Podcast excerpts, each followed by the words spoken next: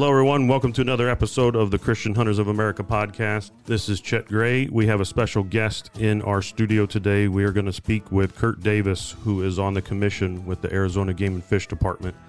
Kurt Davis has been on the commission for quite some time. He was first appointed by Governor Jan Brewer in 2012, and he was reappointed to the commission by Governor Doug Ducey he is in his uh, last six months on the commission. We're going to speak to him on a number of topics. Stay tuned, and hopefully, you learn a lot.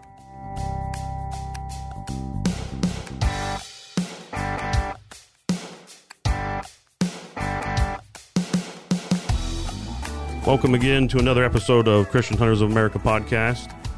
Like I said, we have Kurt Davis, who is on the Game and Fish Commission. Um, he was first appointed by Governor Jan Brewer in 2012, and each commissioner has a five year term. That ended in 2017, and Governor Doug Ducey reappointed him in 2017. He is uh, about to finish the last six months of his term in 2022. And as you guys have seen, um, I'm sure a lot of people saw last year or earlier this year that there was applications that's going to be going to the governor's office to see who will potentially replace him in the Phoenix area. But we, as always, we got Mike Ornoski in studio. How are you, Mike? We are doing good for this beautiful uh, 60 degree weather here in Phoenix, Arizona. So it's a blessing to be here. How you doing, Chet? Doing great. And like I said, we have Kurt Davis in studio today. How are you, Mister? Good morning, Mr. Commissioner. Good morning. exactly. Looking forward to a few days off at Christmas time with my grandkids. Amen to that. That's what it's all about. Absolutely, 100%. So, well, today's uh, an exciting day for me because, uh, as some of you guys may know, I'm born and raised in Arizona, specifically Phoenix, and uh, been hunting since I can ever remember as a, a young youngster. And one of my goals in life at one point was to be a game and fish officer. And of course, as life goes, we go in different directions and and I've been active with CHA going on 20 years now since we did start in 2001, and I came on in 2002. And one of the things I've always done is I've spoke at the different commission meetings for topics that I believe which was essential for whatever my viewpoint was or the organization. But knowing that, we always wanted to be respectful and, and to give our advice and our stance as a, an informational. And today to have Mr. Davis here, one of our commissioners on CHA's podcast, to me is a it's an honor, it's a privilege and and as we always say, it's it's we're here basically to bring information that's that basically brings educational and different viewpoints, and it also kind of lets everybody get to know why we do what we do, especially in Arizona. And I think today's a, an important day for the Arizona Game and Fish Department to have one of their commissioners to take time out of their busy schedule. And during this busy time of the year to basically talk about a few topics that for me kind of brought a lot of heartburn. And also it it taught me something. It's funny how we're in the hunting community and we do a lot of things and we perceive or we think we know everything, but sometimes we we're like children and we we get we learn a whole bunch of stuff. And I think today is about our growth and learning and adapting things like that. So thank you, Mr. Davis, for being here. Thank you. And as a commissioner, I can tell you in ten years, the CHA has been a credible source of information. Uh, as a commissioner, um, and I and I do appreciate we have you know we have a lot of constituents that many times have very strong opinions. The CHA has always been very respectful, and as a commissioner, I can tell you appreciate it. There's a lot of times the decisions are that you make as a commissioner are not always fun; they're they're difficult. Um, uh, but CHA has been a very credible source of information that has influenced, in a very good way, uh, decisions made by the commission. No, no, thank you. We appreciate that, and I and I know sometimes it's hard because we feel like sometimes we may be the, the black sheep because we're standing for something that may not be popular or may not be with a lot of other organizations, but again, we try to stand for what we believe is what's is the most ethical based on our personal opinions and our, our board members and, and the influences that we get from a lot of our followers and things like that. And and again, we the thing that I've learned, especially in leadership positions, is we can't take it personal. You know, we can we can stand on what we believe in. We can voice our concerns, try to give the facts and our, our real life circumstances. But at, at whatever the decision is, whatever it may be, we sometimes have to just drop our guard and not take it personal and say what is best for you know for me, myself, my family wherever the organization is and with conservation and as it relates to Arizona, things like that. So yep. we do appreciate those nice compliments. So it's appreciated. Um, so with that, um, a lot of our listeners, I'm sure we we know that there's commission meetings. Um, they meet usually monthly, and they have different topics. And uh, some of the topics that really jumped out to me um, at this last one was some educational stuff, and one had to do with the partnerships um, as it relates to private property. Um, I, I, we all see the state trust land, no access to private property, these ranches, and we have some that are up in Unit 10 that charge an access fee, and we have other ones and other units that basically charge to access on their property, and that's kind of what that is. But the piece that I was kind of really eye opening to me was knowing that there is a whole bunch of stuff behind the scenes that Game and Fish does through the commission of building these partnerships to gain access to all of this land and the resources that Game and Fish manages. So, the first topic I'd like to top on is specifically with Unit 10 that kind of came out in the commission meeting is how the commission and the Game and Fish Department is making a stance saying we want what's best for Arizona wildlife, we want what's best for Arizona hunters, and through conservation through the North American model as it relates to managing those resources of our elk and our mule deer and our antelope and all the other items that are up in Unit 10.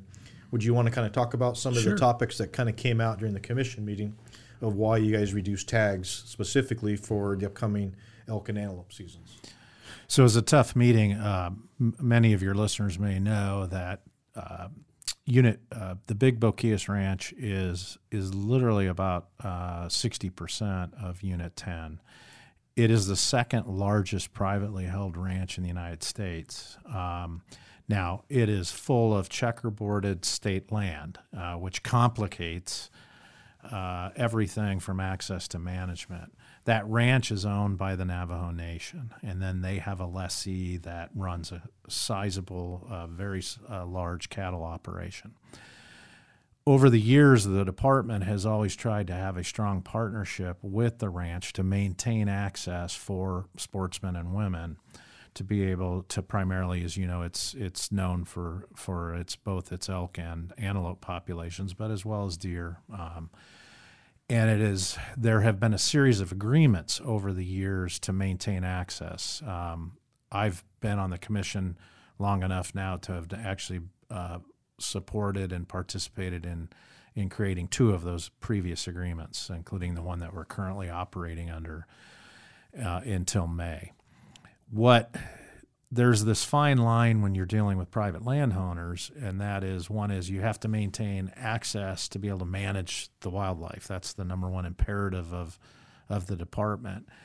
And so, as a, a ranch, and no ranches are really created equal. They're all different. They all have different stories, different locations, different assets, different importance. Quite frankly, for you know, there's uh, you know, one can be a ten you know a 10 star from a wildlife standpoint and another could be a two star. And, and it's not to diminish that ranch. It's just the reality of of the department's need to manage wildlife. So access for for sportsmen and sportswomen is the number one because coupled with that is access by our professionals wildlife managers biologists et cetera uh, to be able to help uh, have that ranch as part of the picture of managing wildlife in a particular unit.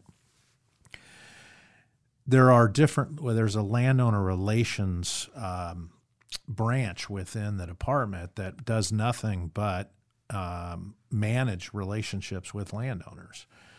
And we try to incent uh, access by being good partners. Uh, you guys are, you know, you're more than knowledgeable about the HPC projects, for example. We try to couple HPC projects with ranches who are partners. Uh, we try to work with them on problems they face from access. Now, sometimes hunters get blamed for bad things that happen on ranches, and it's not hunters. It can be just regular folks traversing people's lands and doing you know, cutting fences, leaving gates open. But a lot of times, it sometimes gets coupled with hunting. Um, We try to be on the offensive in that way, which is look, let's create ranch rules that work for you as the private landowner. Um, let's look at projects that can help enhance your ranch. Let's partner on making sure water is open and available because you know some ch- ranches will rotate turn off water during certain seasons the department will work with them to keep waters open 99% of the relationships with ranchers are very good. Um, some have what we call landowner uh, agreements that have, again, ranch rules. We work with them on projects. Uh, we try to uh, manage within those ranches a, with a high degree of on the on-site personnel moving in and out of there to help make sure that problems are diminished uh, as people access the ranch. There are some ranches that are closed, as we all know, closed to hunting, or they are specially granted access. Um, the only way they can have specially granted access, meaning you call up and that rancher is willing to give you access, we still have to be able to patrol that ranch, be able to do biological assessments, those kinds of things on that ranch. Otherwise, a ranch, an area can be completely closed. If we can't get on that on that ranch to manage, then there's not going to be uh, hunting that uh, activity on that ranch either. But so you have some of these that are in that pocket of they they allow access for certain individuals. Then you have those who just have you know uh, what I call I guess my most favorite status of ranches. They allow access to any hunter. Uh, they might have sign in, sign out. They might have certain ranch rules we work with them. We have projects with them for water, et cetera. Those are kind of what I call my you know favorite or grade A ranches. I think a lot of people have seen those. Seen those. Yeah. That's the majority of them. And then there's the there's special circumstance, I guess is the best way. The big bow, because of its size and its complexity, we've worked out agreements where we allow the ranch to serve uh, to to charge an access fee. Now, we agree on what that access fee is so that it's not at a rate that just completely obliterates almost anybody's ability to gain access. Now, I realize that's in the eye of the beholder, and it's a very tough situation. So, the big bow has had an access um, charge uh, for the last several years. There was one in the first agreement, it went up a little bit in the second agreement. In exchange, for, they use those monies to maintain the roads, maintain the water sources, fix fences, those kinds of things. And then they had other ranch rules about not hunting on water, no OHVs, that kind of thing, which the department supported, but it kept access to our hunters. That agreement ends in May. We don't have an agreement after May. We realize we have people that are about to put in for elk units and uh, for elk and antelope in Unit 10. We did not want people to put in, get drawn, and then find out after May that there won't be an extension of that agreement, and then say, I got a tag and now I can't hunt in 60% of the unit that I've been pursuing for 10 years. So we had to do something um, not what we wanted to do. So we reduced tags, uh, which will reduce obviously the number of hunters, uh, which will allow for a, a, good experience in Unit 10 in the event there's no access to the Big Boquillas Ranch. One of the other options, quite frankly, was just to say there's going to be no hunting period in in Big Bow. Um, we wanted to we're still hopeful and hopeful the Navajo Nation and the lessee will come to the table and get to an agreement by May. Um, it we won't have obviously as many tags, so we want to have fewer. We'll have fewer tags for that one season. Um, so it could be kind of a bonanza season for, for those. Now, if before we go to print on the regs, we gave the department the option, if like tomorrow an agreement was reached, then we set a tag limit that would be higher. But we had to err on the side of caution to ensure that people knew up front what they would get into if they got a Unit 10 tag. There will be a series of communications that will go out from the department uh, to let hunters know whatever the reality is come the day that they, we open the draw. Yep, exactly. So so similar. I think there was 30 tags or something that was reduced to, or somewhere in there. So let's say you come to an agreement and then you're going to put back another 50 tags. So would the sequence be is that anybody that put in for that draw, they'd be first based on that sequential order, and during the draw they would be issued those tags after the fact? No, I, I, I uh, honestly I believe what will happen is is that we have until the basically we have until the day that we print the regs okay. to make you know have that call, make that call, and that's coming up like now. Soon. Soon. Yes. So. Yeah, because we don't want to create confusion, buyer remorse. We don't want to irritate our constituents. We know, you know, how important 10 is. The other thing that could occur in the event there is not an agreement reached, and I th- I'm sure you heard this discussion too, that right now Unit 10 is is an alternative management unit. You want to explain what that means for listeners? So uh, there's always a debate in the hunting community. You guys, I, I know, are very familiar with it between you know uh, opportunity and quality, right? So to try to manage, we try to manage for both uh, in simple terms. So alternative management units are built more around quality, and then other units, the vast majority of units, are about opportunity. Um, so we can keep as many hunters in the field as possible. Like the strip The strip. Yes. So 10 is an alternative management unit, and so it's managed for quality. If there's not an agreement, one of the things the commission and the department can do is remove that designation and move that to another unit that we would then escalate management for quality. Okay, so I think like currently like you have unit nine, probably unit Yeah. that would be Yep. some of the ones that are managed for You quality for, um, for an elk.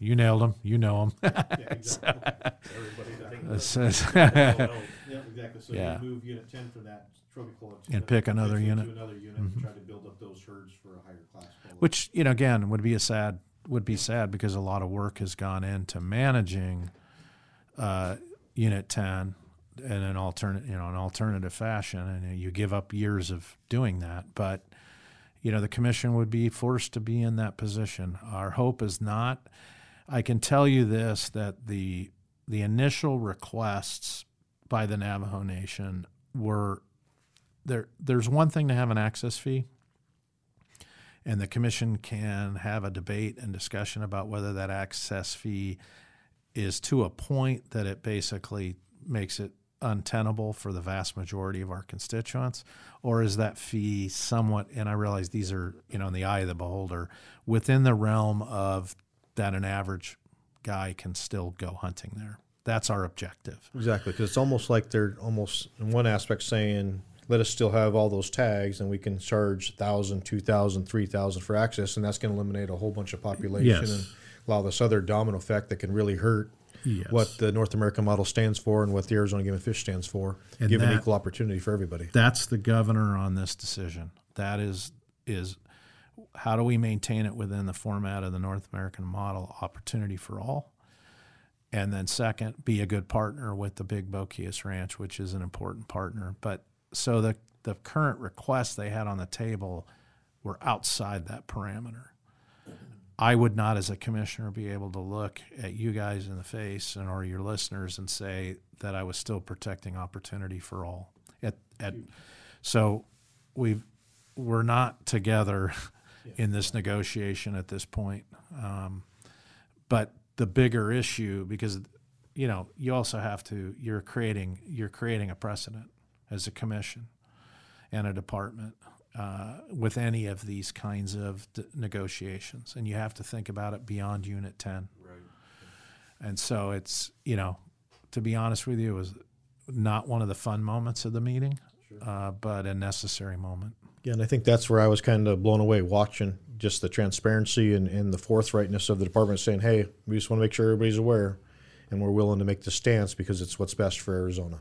Right. You know, I think that's where we kind of we hear things, but we don't really hear it put in a, in a blunt way saying that we're willing to make the stand to protect Unit 10, the elk, and hunter access. And I thought, to me, that was one of the driving forces to, to have you on today was that was like an eye opener for me saying that the general public and the hunting community and everybody else and even all the organizations need to know that we all have this perception of the commission, but here is a classic example of you guys standing for integrity, transparency, and equal opportunity for all, and not going to allow a private property sector restart remanaging wildlife when you guys are the managing body of wildlife. Hello, everybody. This is uh, Mike. We are doing an update with the Arizona Game and Fish Department. We have now crossed into uh, 2022 after January 1st, and our Arizona Game and Fish Department has done a fantastic job negotiating a new contract. It's a one year contract with the Big Boquillas Ranch. Um, that is one of the largest ranches in Arizona. I believe it's around 720,000 acre ranch and it makes up close to 50% of Unit 10. Um, Arizona Game and Fish Department um, did negotiate a one-year contract deal with the Navajo Nation in order to allow hunting access uh, throughout the Big Bow. What this is going to do is it's going to reinstate all of the antelope and elk permits back to their original proposed before the reductions were added when there was not a contract. So we just want to make sure that you know that if you open up the paper copies, you're going to see a much lower tag allocation. But if you go onto the electronic copy, you'll see the actual numbers that they approve. So we just want to give an update um, since we're getting ready to launch this podcast um, because it is critical information um, that allows those that are listening to the podcast um, to understand that if they do open up the regulations, you're going to see a big change in numbers. And this is also a great testament to our Arizona Game and Fish Department that they are doing everything they can in their power to gain uh, private property access that will allow hunting for more tags, more opportunity. And as we know, as we heard in the earlier podcast, um, they do have Unit 10 as a exceptional unit that they want to have quality animals there and grow big bulls and big antelope and have those opportunities for hunters. So thanks again for joining us, and we'll continue on with the podcast. Yeah, like we said, we uh, we've discussed it numerous times on previous episodes. We've never stopped learning, right? Um, a lot of people have preconceived ideas on government entities. Um, everybody has a preconceived notion on law enforcement, or if you've had a negative contact with a wildlife manager, then you don't ever want to deal with a game warden again. But we can learn from those experiences, right? And what Mike and what uh, Mr. Davis are talking about is we um, are, like he said, are setting that precedent. If we allow, it's not the same correlation as if you give an inch, they take a mile, but it can go down that slippery slope where you do set that precedent on um, your kids, and your kids' kids may not have those access rights. Um, we've grown accustomed to everybody having, you know, Unit 10 rights. I know a lot of people really, really enjoy those antelope hunts in Unit 10. And as Mr. Davis said, you know, it could be granted to another unit should that agreement fall through.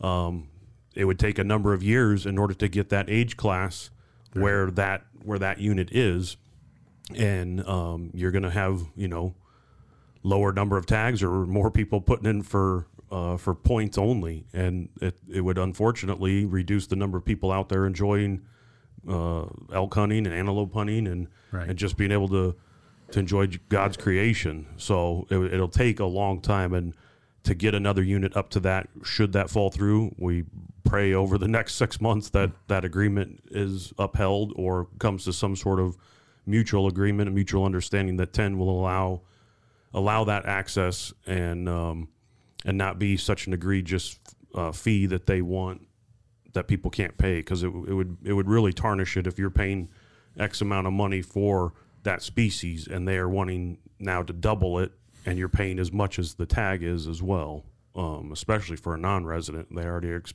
experiencing a high number of uh, cost.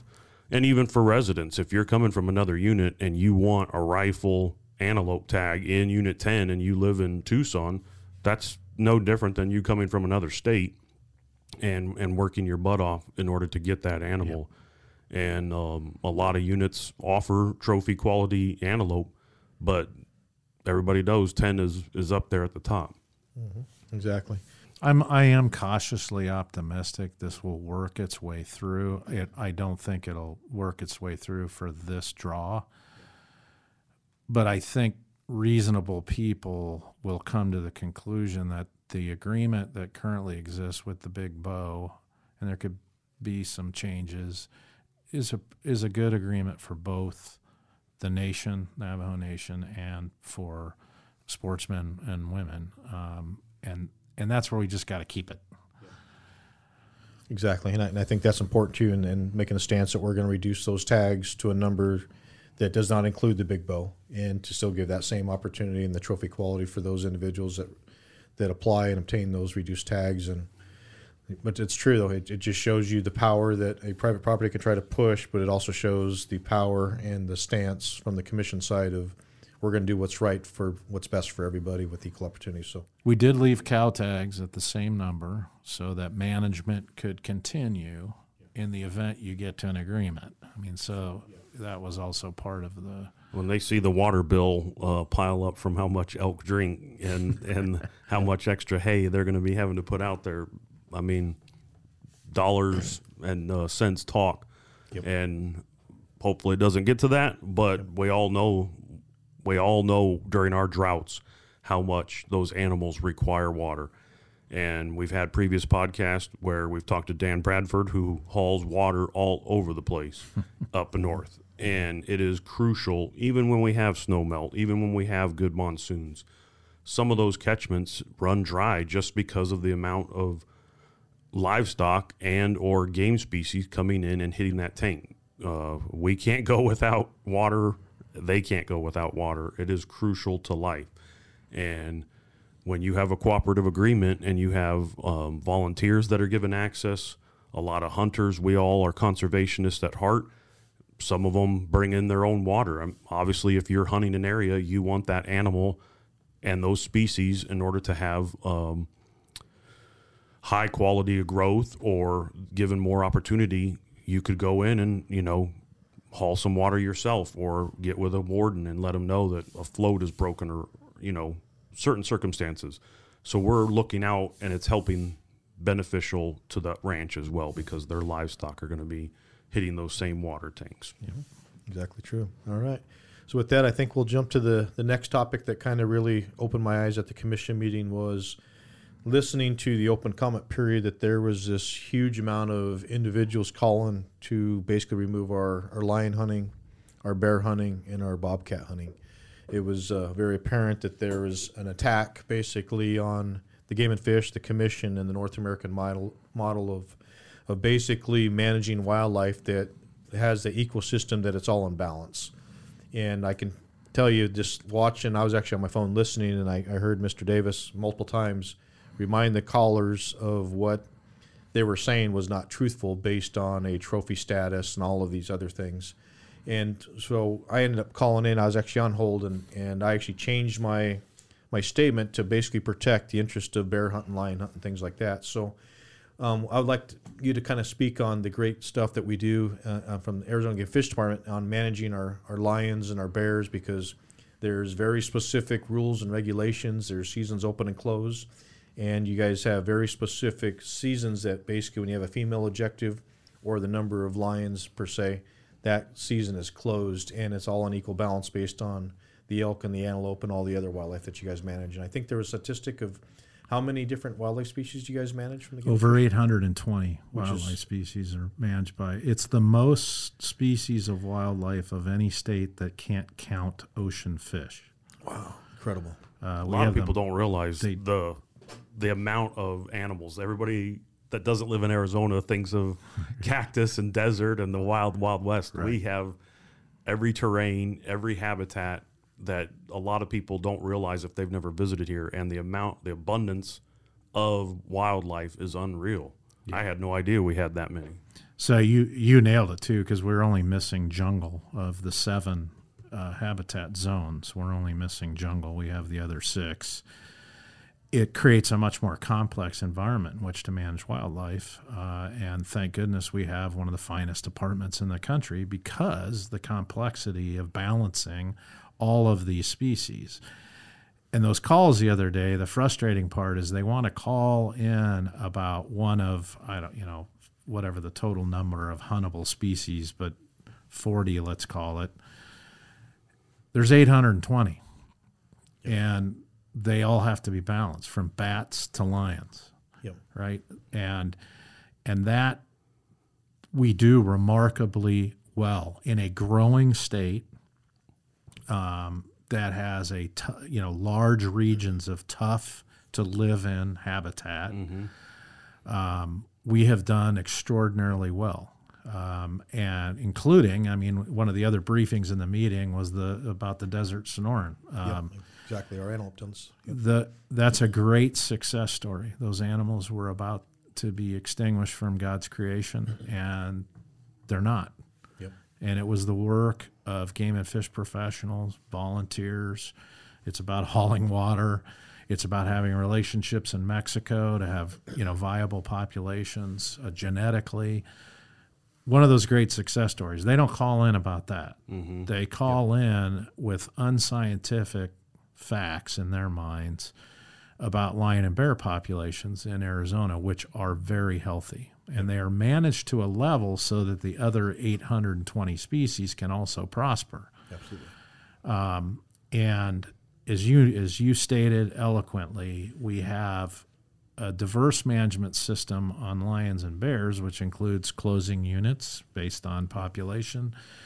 Uh, we don't hunt cubs. We don't. I mean, you can go through the list. Yep. What they should be calling, quite frankly, is giving an award and a thank you uh, to the department to perpetuate those species because we know a couple of those species. We go back in time. Yep. Man had more of a mythological view of those species, and many of them were hunted to eradication. Absolutely. Definitely. For sure. Um, and we've not done that in Arizona. We've done the reverse, which is main, maintain a very viable, strong population. We have seasons set up so they can breed. Yep.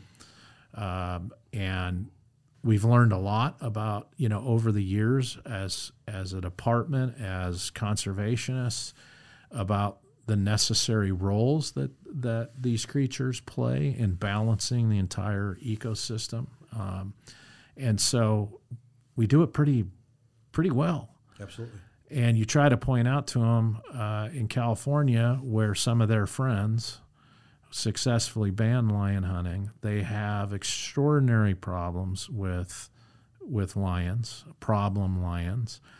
Their game and fish Very close to residential areas. Yes. In in metropolitan areas, they're having large cat problems, Yes, and their game and fish department has to kill more of them than hunters did. Incredible. I think you which said that- reduces the the money Yes, aspect. In, in and a- you're in a- having wardens wasting their time Yep. out doing what hunters do to keep as part of the management correct. you know, as we talked about guidelines in that meeting, you know, Yeah. the, those discussions, you guys are very familiar with them, but they can be very, you know, they're they're complicated and they're um, they're all about science. Sometimes it's not the most exciting subject in the world, but those guidelines on our, you know, is really the the window into how hunters are used as one of the management tools Yep. for those 820 species. And what species may be taken that are quote unquote game animals, part of the take rates are based on also protecting habitat and capability for other species that are not hunted. Makes sense. And so hunters are a s- central point in being one of the tools in managing wildlife. And so if you work to eradicate that, like some of those callers are really up to, Absolutely. the HSUS is about eradicating hunting. They have money in Cayman banks. They basically run a criminal syndicate. What they do is they go to old older people and and well and good-hearted people and say, "We want you to donate money because we want you to we want to help take care of dogs and cats." A lot of people think they're giving to their local humane society. They know that. That's why they created that name Interesting. fool people into giving them money. They give less than 1% of their money to uh, cat, dog, and cat shelters. Um, one of the most recent cases was the floods in Houston. Yep. They go up on TV down there and say, Well, we have all these displaced cats and dogs from the floods. Send us money right away so we can provide them homes. They don't send money to Houston to take care of those animals. So what they do is they take well-meaning people's dollars, they turn, they have Cayman bank accounts. Red flag. Yeah, red flag. Yeah. They have a they had a longtime leader of the organization. His name was Wayne Pacelle, who had to finally be forced out because he had so much sexual harassment cases mounting against him. But he's still a consultant to the HSUS. They still pay him.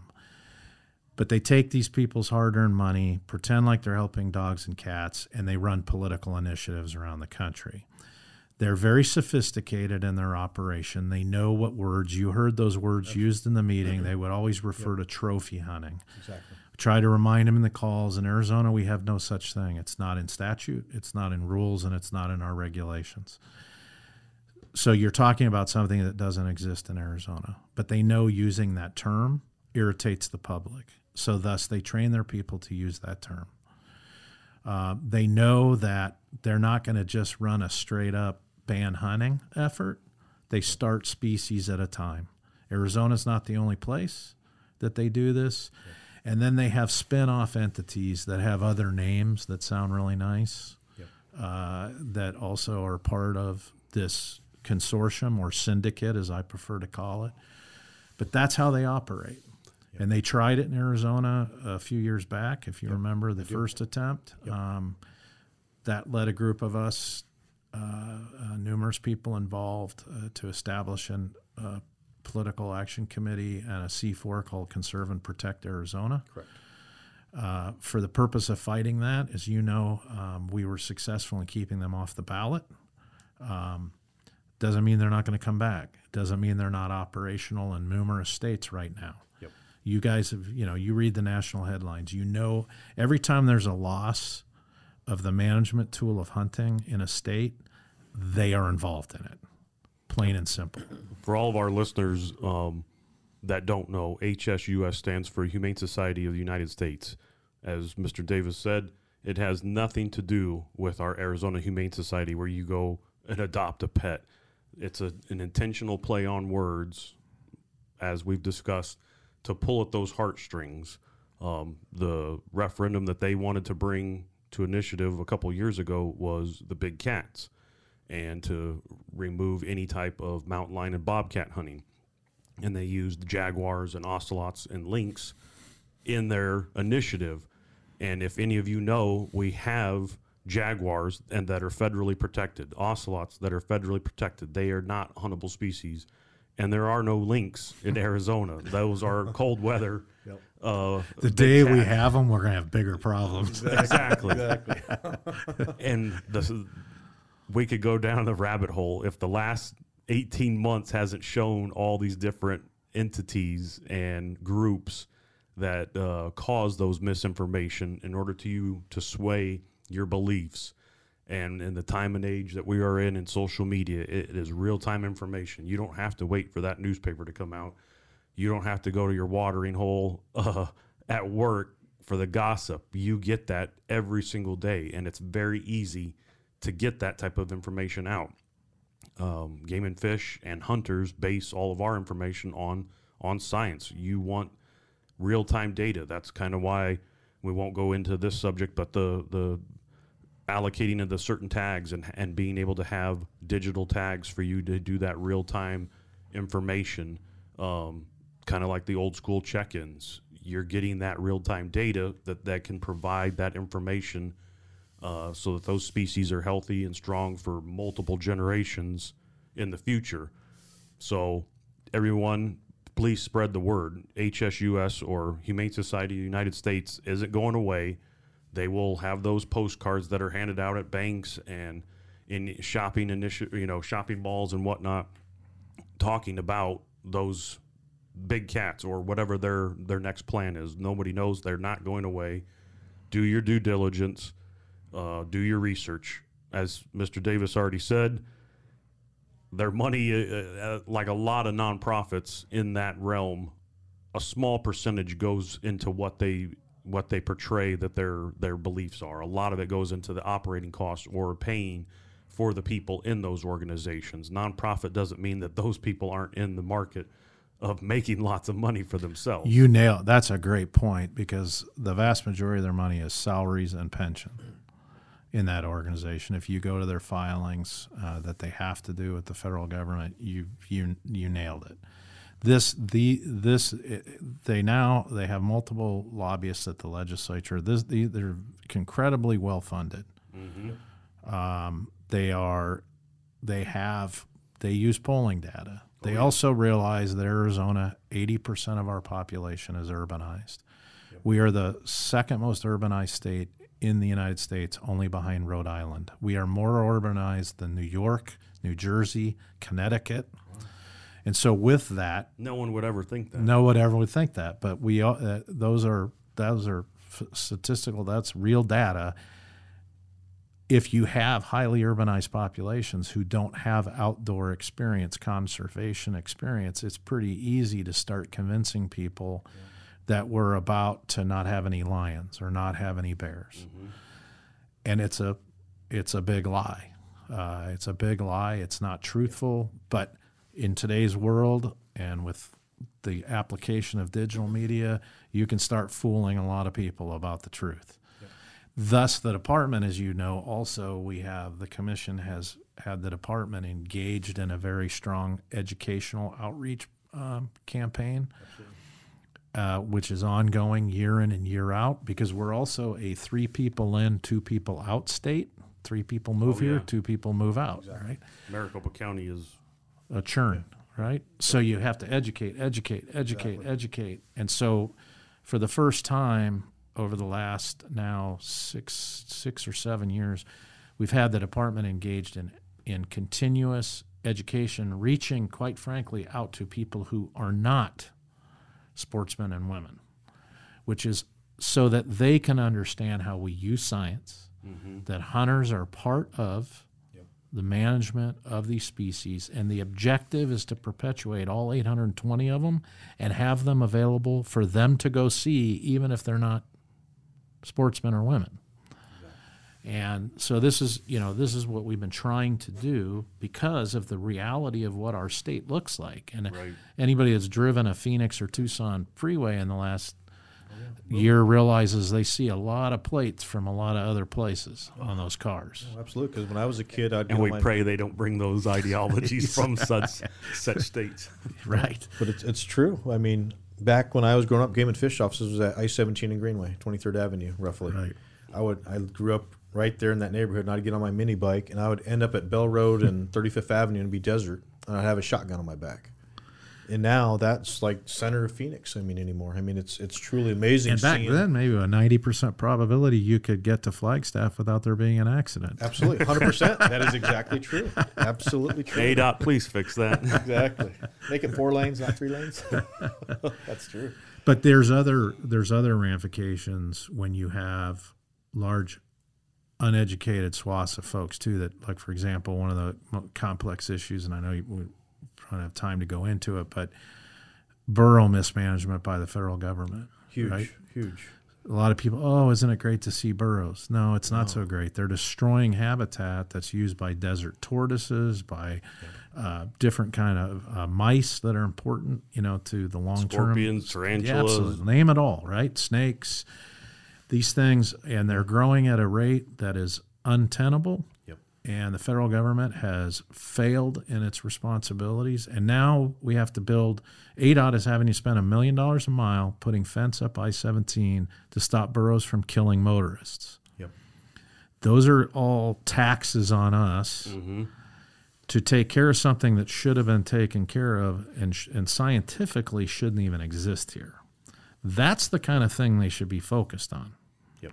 And you have Not, all those people from out of state putting hay that we've seen when you're hunting in in 20s and the 21 in their backyard in North Phoenix and Black Canyon City and Anthem and they got hay hanging over their back fences while you're glassing and they're feeding the burros feeding the burros. There's nothing else out there that's eating uh, that. A scourge.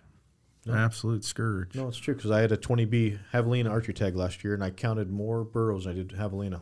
And pigs are, you know, they have the herds, you know, and I glass up a herd of six, but then there'd be a herd of eight to 12 burros, 300 yards from them. Right. It's just, it's mind boggling. And I'm it sure because I, I, I've been a long time 20B. Yep.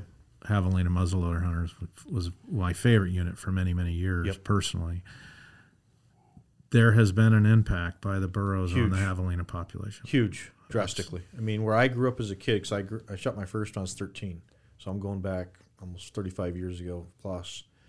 I we rarely saw burros, and we used to have pockets of pigs at different areas.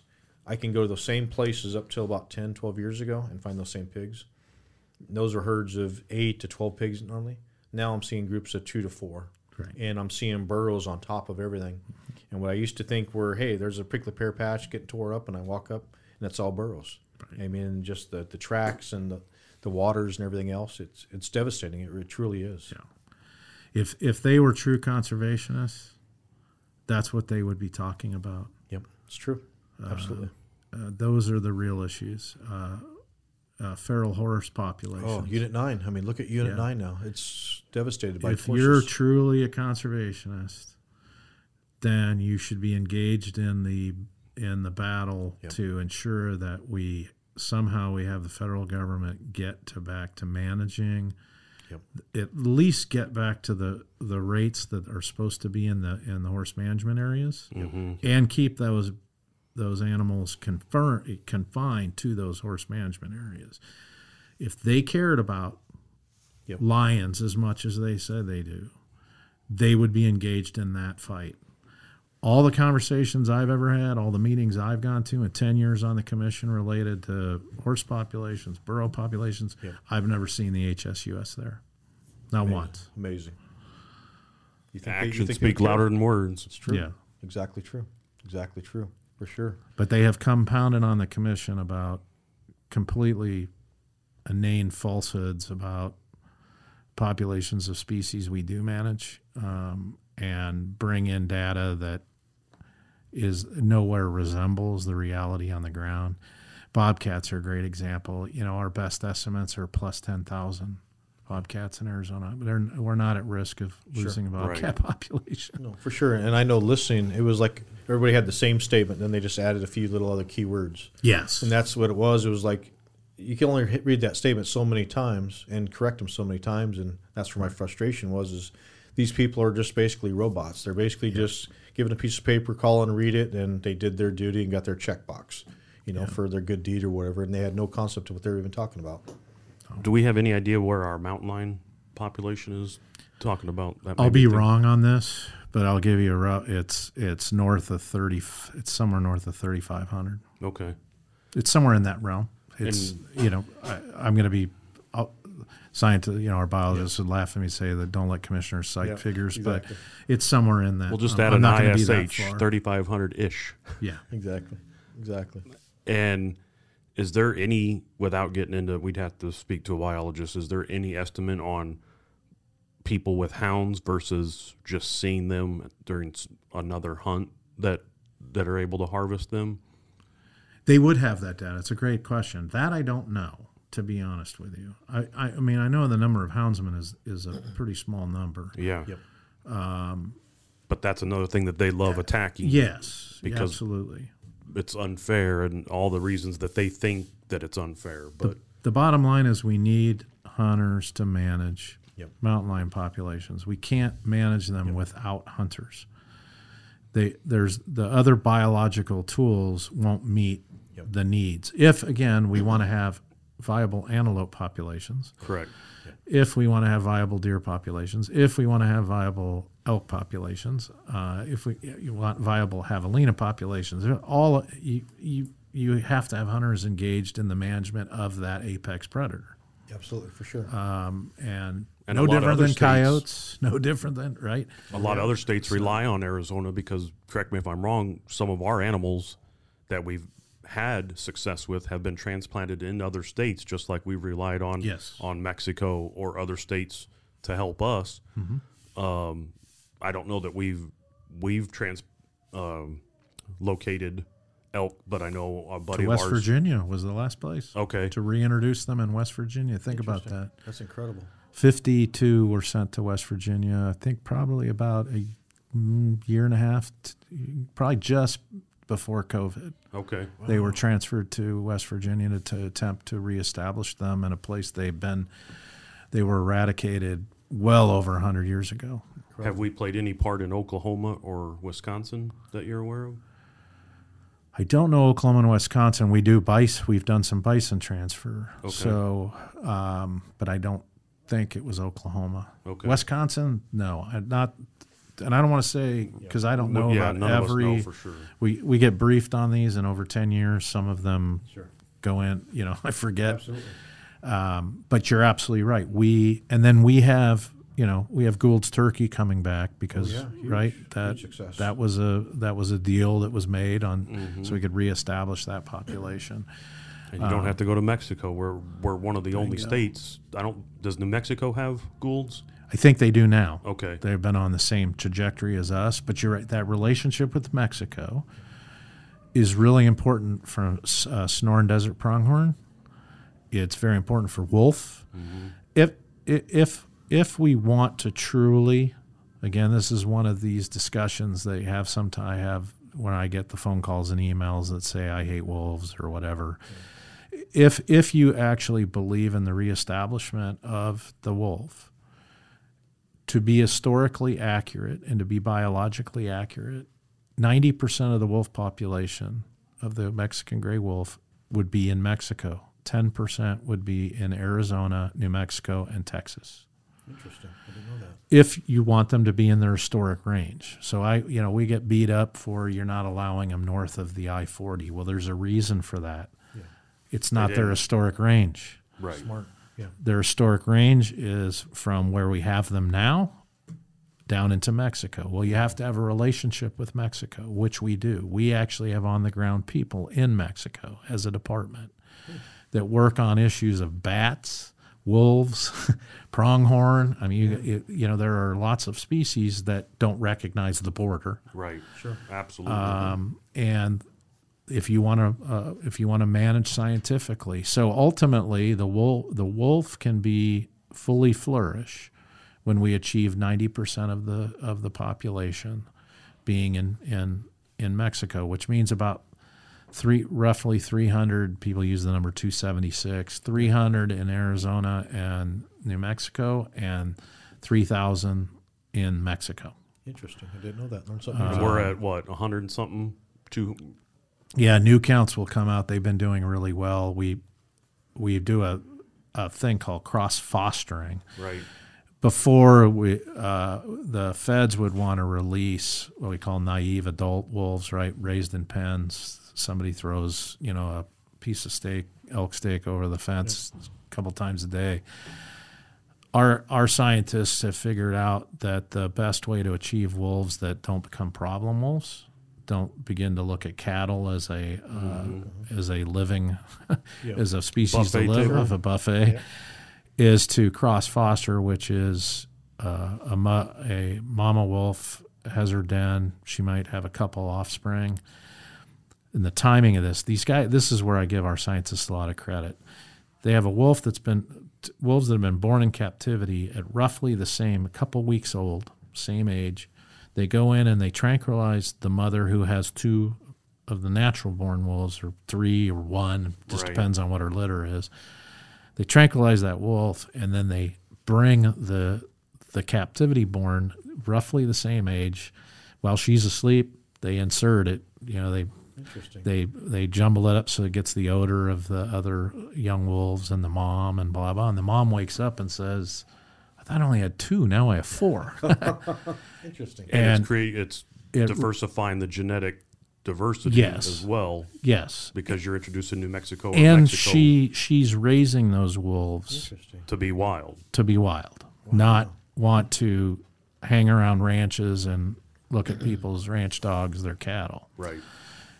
that is a slower way of doing it, but a much more effective way. And so f they call it cross fostering. And so we've been cross fostering for a number of years now, and the population has been growing. And one of the reasons it's been growing is the wolves have been more wild and less chance they're going to have intersections with man. Mm-hmm. Smart. Um, so the wolf the wolf issue, and we, and you know this is done. It's a very difficult issue. It's done in you know in working hard with ranchers, uh, and we're, and you know there's there's losses that are paid to ranchers as there should be. And that's still occurring, right? Because I know a lot of people in 27 in the 3C and out that Alpine area, they they thought it had died and that the ranchers weren't reimbursed for predation, but that still is in effect. Yes, there's an actual board that awards the for the losses. and they can show that a wolf caused that. Yes, you have to go out and blah blah blah. And you know, it, it, is it sometimes a pain process? Yes, you know, it can be a pain, but there is a process. The objective, so the, the state, the commission, and the department has two choices. One, we're involved in managing this population and reintroducing them, or two, the feds do it on their own. We don't want that. Right. So, because with that will come quite frankly, complete disregard for local landowners and everything. So, but also as conservationists, I'm proud of the fact that that our grandchildren, great grandchildren, will be able to go out, and set up a tent, and hear a wolf howl. If we believe in all of God's creatures, Mm-hmm. we have to believe in all of God's creatures, It's true. not just some of them. Absolutely. Now, sometimes is it hard? Sometimes is there conflict? Yes. It doesn't mean that objective shouldn't be pursued. And I'm I'm actually extraordinarily proud of the department's work because there's now a much higher acceptance among ranchers uh, because they've seen that with game and fish involved, they're trying to do this the right way. So it, it and it doesn't. Again, there's days I'm sure they get really angry, but at the end of the day, they're going to be part of a, a narrative and a part of a story that all of us can tell our grandchildren that you helped pay for and help participate in reestablishing a long lost species. That's that's a wonderful thing. And it'll continue with us managing it when they meet that. Yes. When they meet that threshold where yes.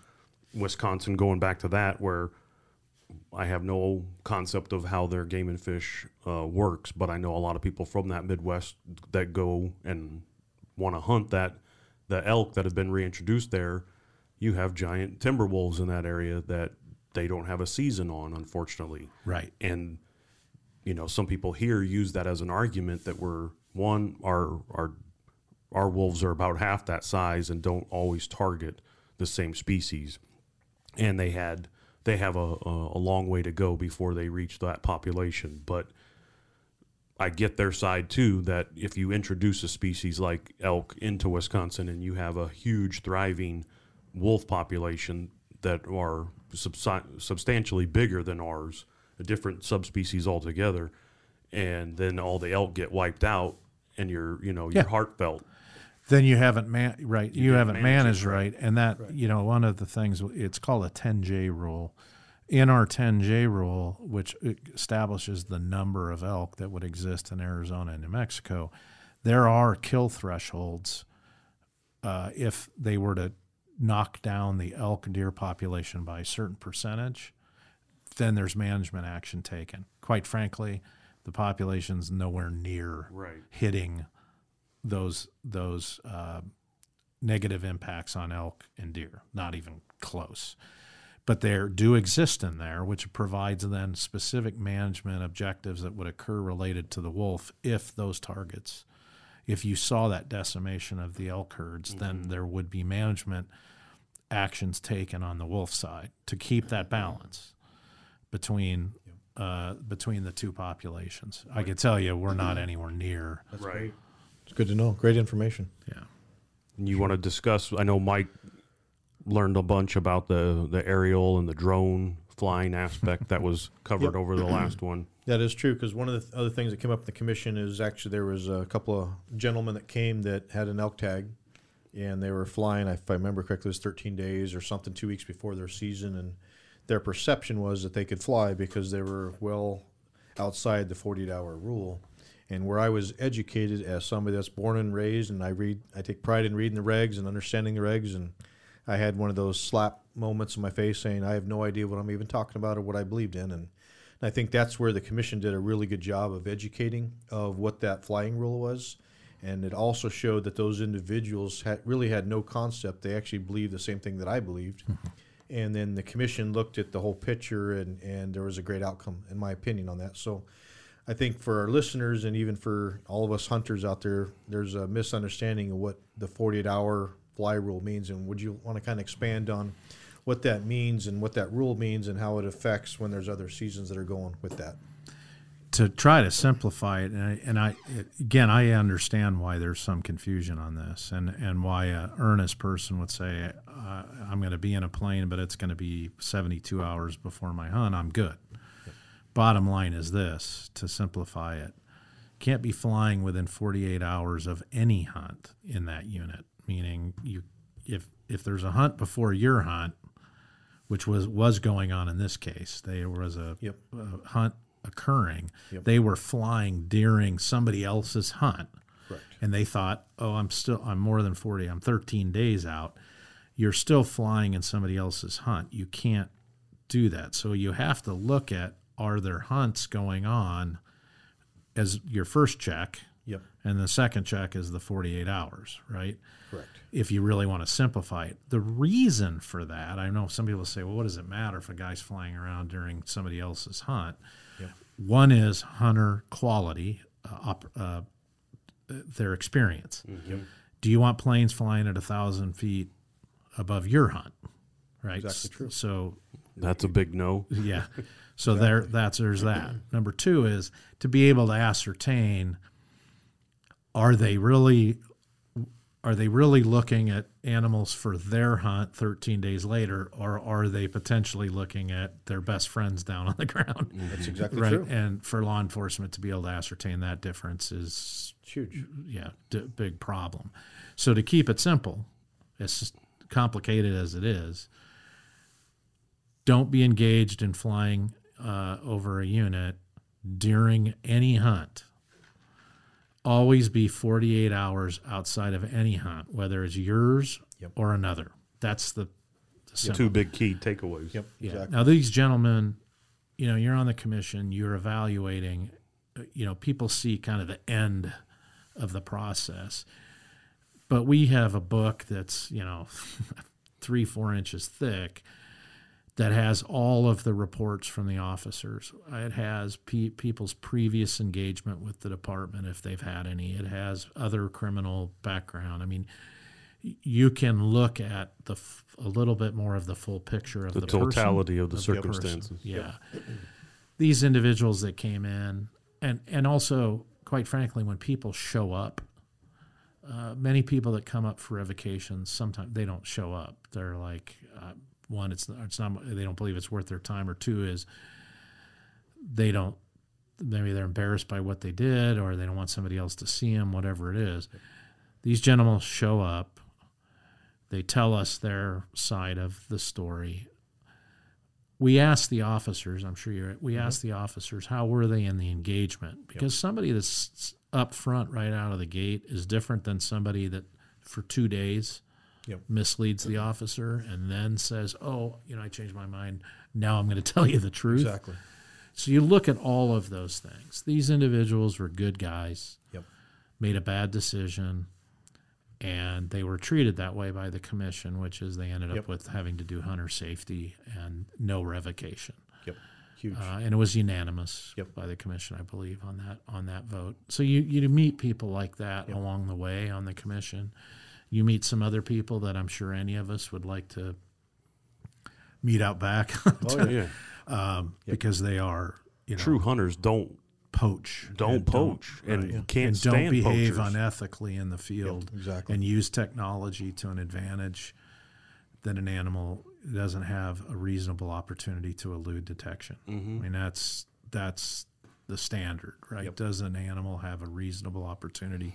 There's no sport in that. That- right, and we have to be able to also explain it that Yep. to the eighty percent of people in Arizona who live in urban areas. Yep. Vast majority of them don't hunt. Yep. If we can go to them and say, "This is how we engage in the field. This is what we allow and we don't allow. This is the fair chase mechanisms we use. This is how we've limited technology uh, in a dry, drought, arid state." Um, these those are things that are important to project to the public over the long haul. Because if I show the public certain pic, if if you showed if you showed Arizonans a bait machine being driven, a corn feeder being driven through a field in Arizona on a deer hunt, most of those people say, "I don't think that's meeting Right. fair chase standards." And I'm not happy that you are doing that, and thus I'm willing to penalize you as a sportsman. Sure. Other places there can be more, you know, can be more culturally accepted or whatever it is, but you know, commission here has to deal with the fact that we're dealing with des- a lot of desert land. We're dealing with an arid state, whether even in our snow regions.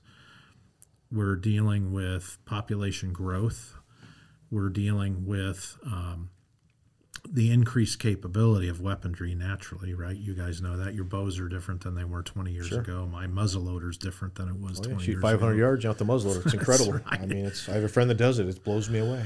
So what, how do you how do you balance all of that and be able to look at both the hunting community and the non-hunting community and say we do it right in Arizona. There's respect for the animal, its ability to elude detection. It's a sport. It's an important sport that's used to manage wildlife. The people who do it are honorable. And when we catch the ones that aren't, they pay a price for it. And in Arizona, I think we can check those boxes. Quite frankly, probably more than in most states. We can check those boxes. And we collectively, as sportsmen, should be proud of that. Even if we have skirmishes and fights about what some of that means from time to time, at the end of the day, that's the global objective is to is to truly have the most ethical opportunity for people, for everyone, um, is really the objective Yep. and I think most of our constituent groups are great proponents of that.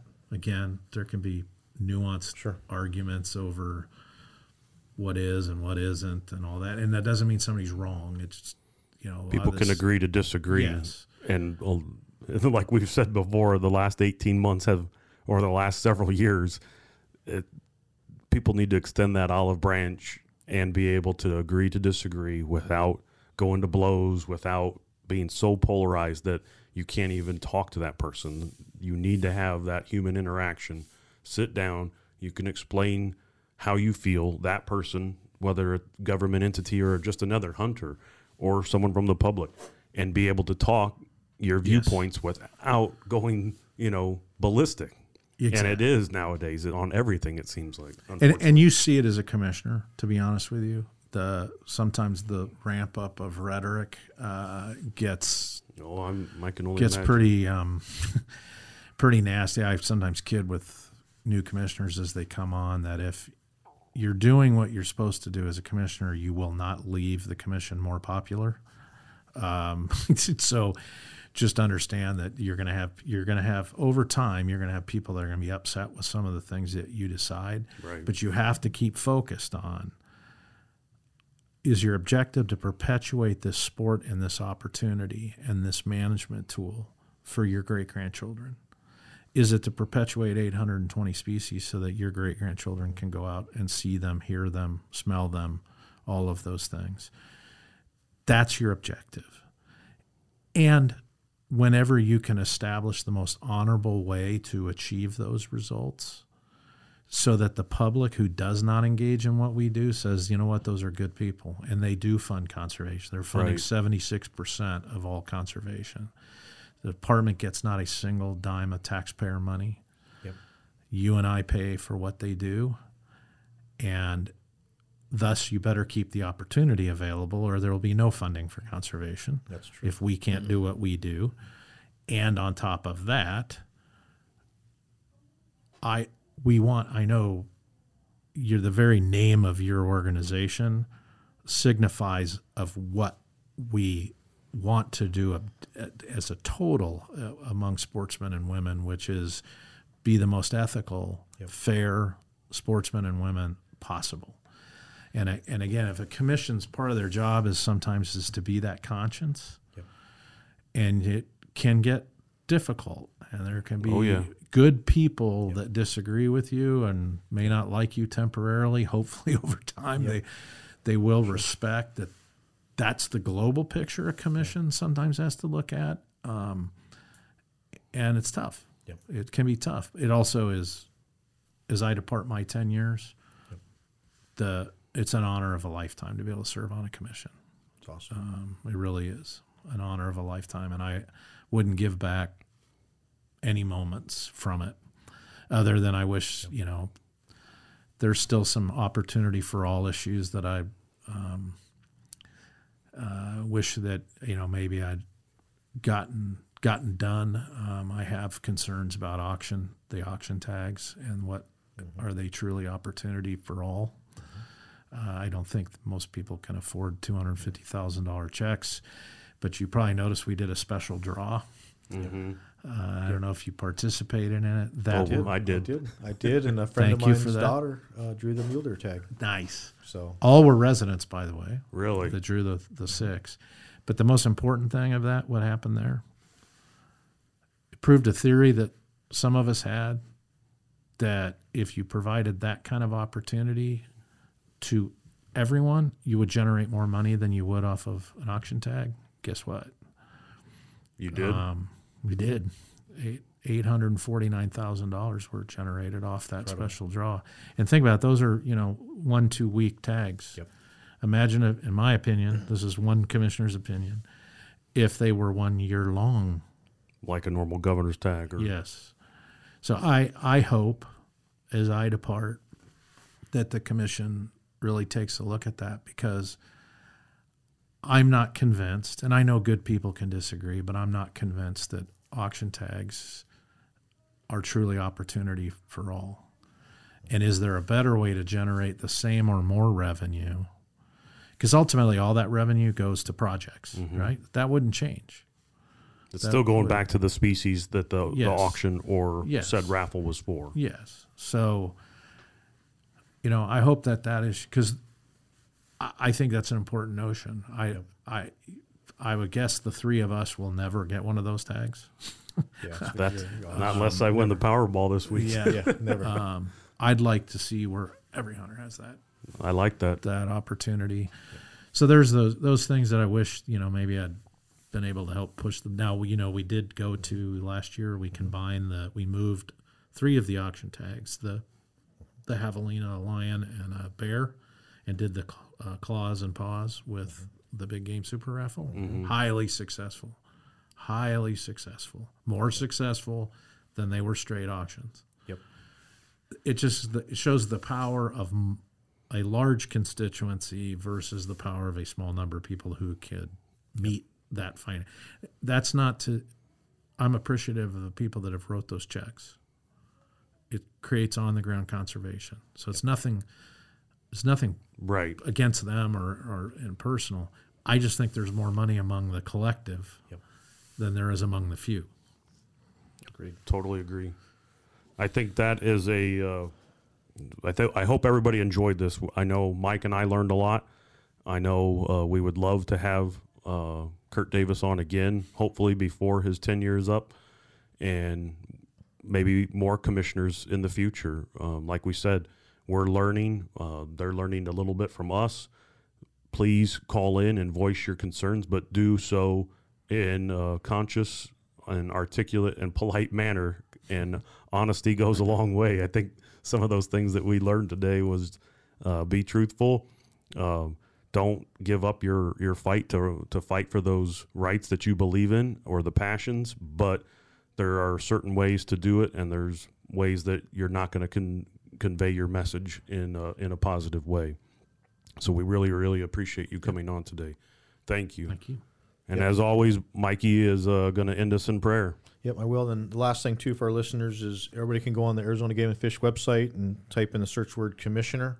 They have a commissioner form. They list all of the things that are happening under the commission and a lot of the topics we looked at. You can go on there and click that audio button. I think it was seven hours and something. It was a long commission meeting. But um, as for the December uh, that just happened in 2021, I think a lot of the stuff that we talked about you can relate back and actually kind of witness exactly how those commission meetings unfold. So I'd encourage everybody to go check that out. So with that, Lord God, we just uh, we thank you, Lord, that you give us this opportunity, Lord, to to manage your wildlife, Lord, and each one of us, Lord, matter if you're uh, on the game and fish or the commission or you're part of an organization or you just or you're a hunter and you represent yourself, Lord, each one of us has that opportunity to to give back through your creation in the name of conservation. I just ask, Lord, that you would just bless each of our listeners, Lord, that wherever their passions and where they would like to make an impact, Lord, that they would have that spirit to go make a difference in the lives of others and the lives of all these different critters, of these 800 different animals that you have bestowed on us to manage, Lord. And I just ask that you would give us that, that light and then that opportunity, Lord, to, to make a difference. In Jesus' name, amen. Amen.